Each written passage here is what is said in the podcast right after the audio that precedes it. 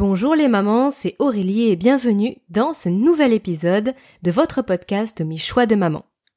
Alors aujourd'hui, je suis ravie de vous retrouver pour ce troisième podcast sur l'allaitement. Podcast qui va clôturer cette trilogie sur l'allaitement qu'on a commencé ensemble il y a, euh, une dizaine de jours, il y a presque deux semaines.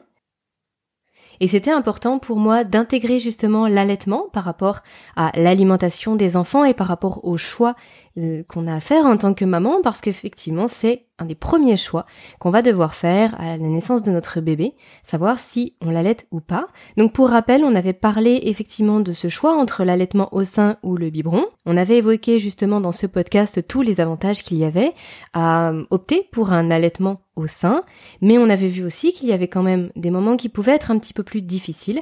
Et justement, dans le deuxième podcast, j'ai détaillé avec vous euh, ce qui me semblait être le plus important pour bien réussir son allaitement.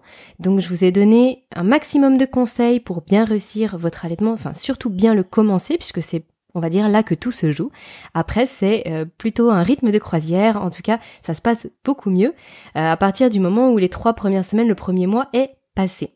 Donc si ça vous intéresse, que vous arrivez là sur ce podcast et que cette thématique vous intéresse, je vous encourage à aller voir les deux premiers, puisque aujourd'hui on va plutôt parler de comment, euh, de quand et comment arrêter l'allaitement, et puis qu'est-ce qu'il y a après, qu'est-ce qu'il y a après ou en parallèle de l'allaitement.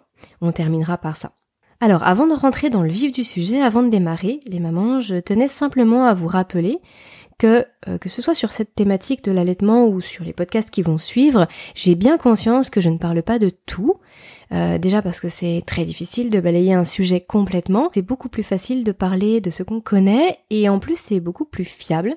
Voilà, je préfère être sûre de ce que je peux vous apporter en espérant que ça puisse vous permettre d'éviter de faire des erreurs, que ça puisse vous éclairer sur des points en particulier, euh, si vous êtes dans des situations qui sont similaires aux miennes.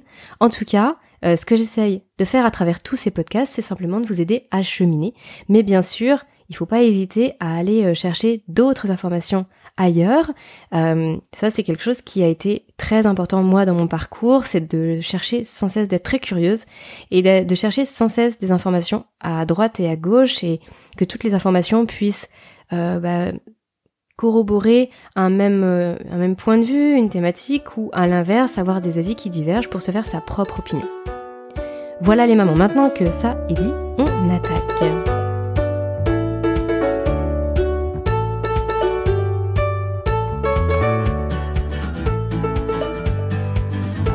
Alors, quand, comment arrêter l'allaitement? Qu'est-ce qu'il y a après? Euh, Ça va être assez, euh, assez bref finalement parce que ce n'est pas si compliqué qu'on le pense. Quand on allaite son bébé, ça peut paraître euh, très très difficile de déterminer le moment où on arrête.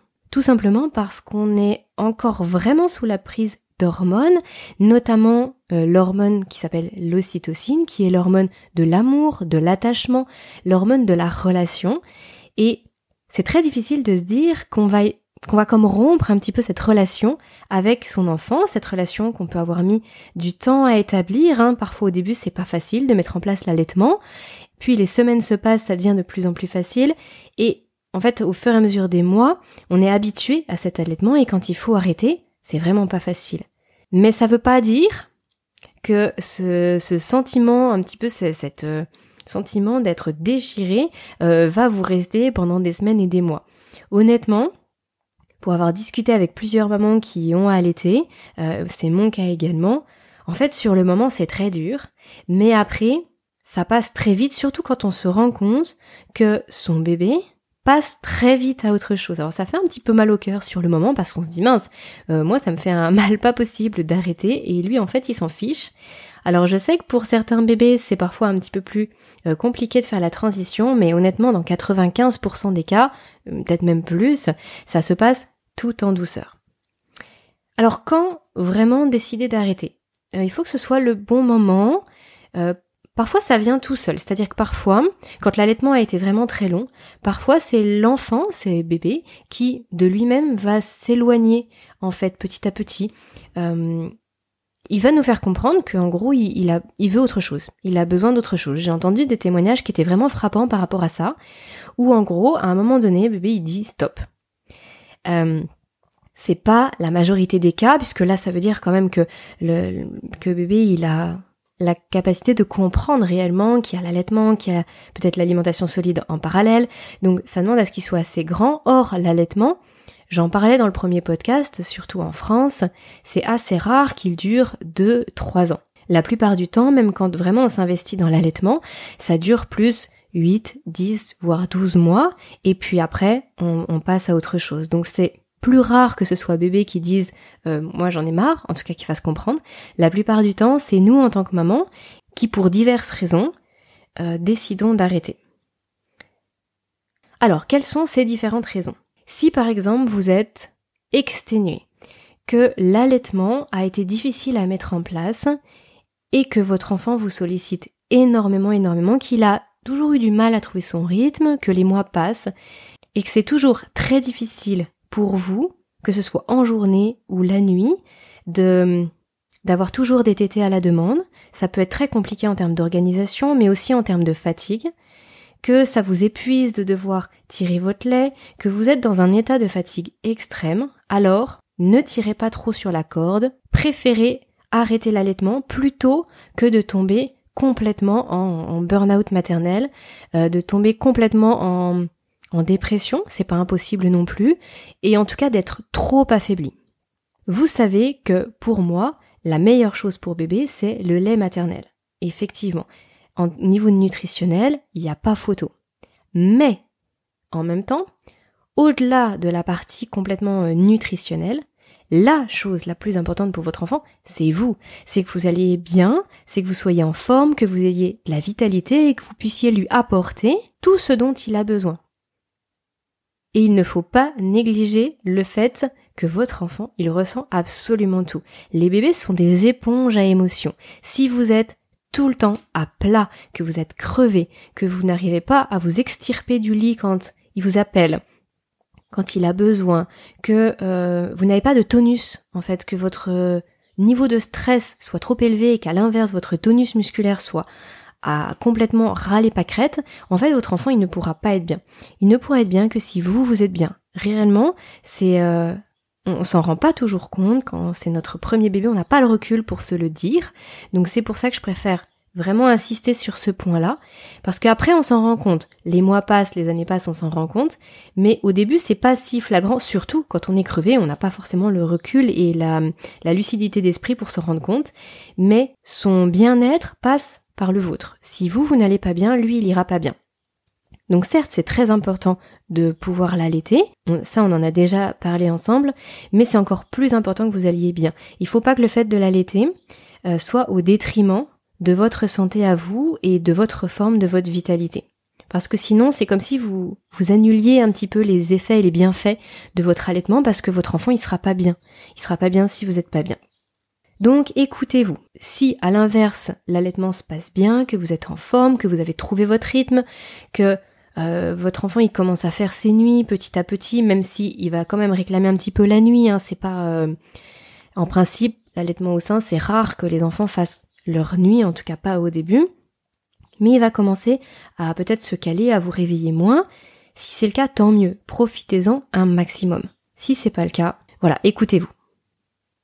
Ensuite, au-delà de la fatigue, il y a bien sûr toutes les contraintes de la vie, et je ne parle pas que du travail. Le travail, c'est une chose. Si vous avez repris le travail, si c'est impossible pour vous de tirer votre lait, si vous n'avez plus assez de lait parce que justement les tétés sont trop espacés, que vous avez une tétée le matin, une tétée le soir, mais que euh, en parallèle, bébé il a pris une alimentation solide parce que c'était le moment de la diversification alimentaire et que du coup vous avez plus assez de lait, que ça vient très compliqué pour vous, bah il sera temps d'arrêter. Ensuite, même s'il n'est pas question de travail, si par rapport à votre organisation et aux contraintes de vie que vous avez, c'est l'enfer, là c'est pareil. En fait, votre enfant, il va ressentir votre stress, il va ressentir que c'est une contrainte pour vous, et du coup, ce ne sera pas bon pour sa santé. Il faut que ce soit un plaisir, il faut que ce soit vraiment que ça s'intègre dans votre quotidien, que ce soit fluide, que ce soit euh, que ça reste dans votre logique de vie. Si vous avez des contraintes de vie qui sont trop fortes, si vous avez repris le travail, si vous êtes trop fatigué, si euh, l'allaitement devient un enfer pour vous, quelle que soit la raison, là j'ai évoqué les raisons qui me venaient en tête et celles que j'ai pu vivre, maintenant il y en a peut-être d'autres, alors n'hésitez pas à arrêter. Ce que vous lui avez donné, c'est déjà ça de prix, c'est déjà bien. C'est pas parce que vous arrêtez que c'est catastrophique, que sa santé va décliner, etc. Alors, ça peut vous faire sourire ce que je vous dis, mais moi, c'est un peu comme ça que je l'ai vécu. En fait, j'avais tellement eu du mal à démarrer l'allaitement, je vous en parlais dans le précédent podcast, ça avait été assez compliqué pour moi, notamment au niveau de la fatigue, et puis parce qu'on avait été séparés euh, dès la naissance, que du coup, euh, j'avais investi énormément de mon énergie pour que ça fonctionne, et en fait, je voulais plus arrêter, mais pour des mauvaises raisons. Je m'étais dit, mais en fait, j'ai tellement investi que non, ça peut pas, il faut pas que j'arrête. Et puis en plus, après, mon Dieu, qu'est-ce que je vais lui donner à manger? Comment je vais pouvoir compenser? C'est pas ce qu'il y a de meilleur pour lui. Euh, il sera moins en bonne santé, etc. En fait, je, m'étais vraiment monté la tête. Et si ce que je vous dis, ça résonne en vous, euh, pour telle ou telle raison qui vous sont propres, rassurez-vous effectivement, le lait, c'est ce qu'il y a de meilleur pour lui. Maintenant, il a aussi besoin d'un équilibre, il a besoin que vous soyez bien, il a besoin que ce soit assez fluide dans la journée. Il faut pas que lui vive l'allaitement comme quelque chose de stressant aussi, ou euh, que vous le pressiez pour la tétée parce que vous n'avez pas le temps, euh, que vous soyez, que vous enfin, que vous l'arrêtiez parce que vous êtes trop fatigué, ou parce qu'il vous fait mal, ou pour je ne sais pas quelle raison. Voilà, il faut que ça reste vraiment quelque chose de simple et qui s'intègre bien dans votre quotidien. N'ayez pas non plus trop de scrupules à arrêter. Comme je vous dis, ce qui est pris est pris. Si vous l'avez arrêté pendant 4 mois, eh ben c'est déjà 4 mois. Si vous l'avez arrêté pendant 10 mois, c'est tant mieux. Moi, ce que je reproche la plupart du temps, c'est le fait de ne pas réfléchir au fait d'allaiter son enfant, de choisir la simplicité à l'accouchement en se disant oh non j'ai pas envie de me prendre la tête, et de partir sur des biberons parce que voilà, papa il peut prendre le relais et puis parce que j'ai pas envie de me lever la nuit et là je trouve que c'est vraiment c'est vraiment scandaleux parce que on, on ne donne pas le meilleur qu'on peut à bébé.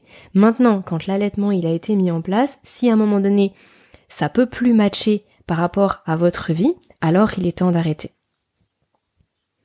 Et comme je vous disais, si vous sentez que c'est le bon moment pour vous, alors ce sera le bon moment pour lui.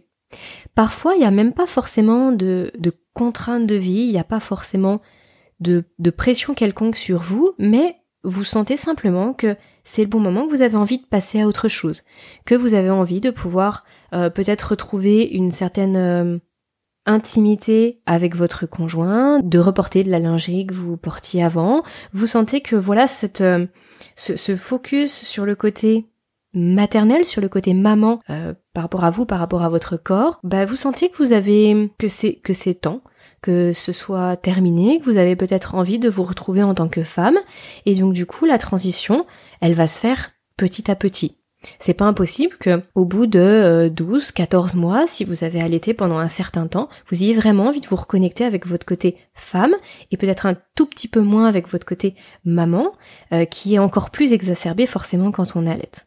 Et si c'est le cas, bah, ça se fera tout en douceur pour votre enfant aussi. Le principal pour votre enfant, surtout s'il est plus grand, si vous avez allaité pendant un certain temps, que votre enfant il est en âge de comprendre certaines choses, le plus important, ça va être de le faire en douceur. Donc ça c'est le deuxième point que je voulais évoquer dans ce podcast avec vous, c'était comment arrêter l'allaitement. Parce qu'il ne suffit pas de se dire bon allez, stop, c'est le bon moment, j'arrête, ou alors stop, j'en ai marre, j'arrête, je suis trop crevé. Euh, non, il va falloir que vous puissiez faire un sevrage, que ce soit vis-à-vis de bébé ou vis-à-vis de vous. Parce que qu'est-ce qui se passe quand l'allaitement il est bien mis en place? Vous allez avoir des montées de lait en fonction des heures de tétée de bébé, puis ensuite en fonction de ses tétés à lui, c'est-à-dire que vous n'aurez plus les seins qui vont se gonfler avec le lait qui, qui va se stocker dans vos seins. Ce sera au moment où bébé il, commence la tétée que là du coup vous allez produire du lait. C'est un phénomène qu'on commence à ressentir au bout de euh, oh, j'ai un trou de mémoire. Euh, je dirais au bout de 4-5 mois, peut-être même avant d'ailleurs. Euh, peut-être même avant. Là j'ai un petit trou de mémoire, mais en tout cas ça se fait euh, très progressivement, c'est-à-dire qu'après on a les seins qui sont tout à fait normaux en dehors des tétés. Quand je dis normaux, c'est-à-dire pas d'un volume extraordinaire et il n'y a plus de lait qui coule en permanence. Euh, c'est seulement quand bébé tête que là, le lait, il est produit au fur et à mesure. N'empêche que votre corps, il est, produit en grande quantité l'hormone de la lactation et s'apprête à ce que il y ait une tétée et il produit du lait. Donc il va falloir qu'il y ait un sevrage pour vous physiquement pour que vous n'ayez plus de production de lait. Alors forcément, plus vous avez allaité votre enfant longtemps et plus c'est facile.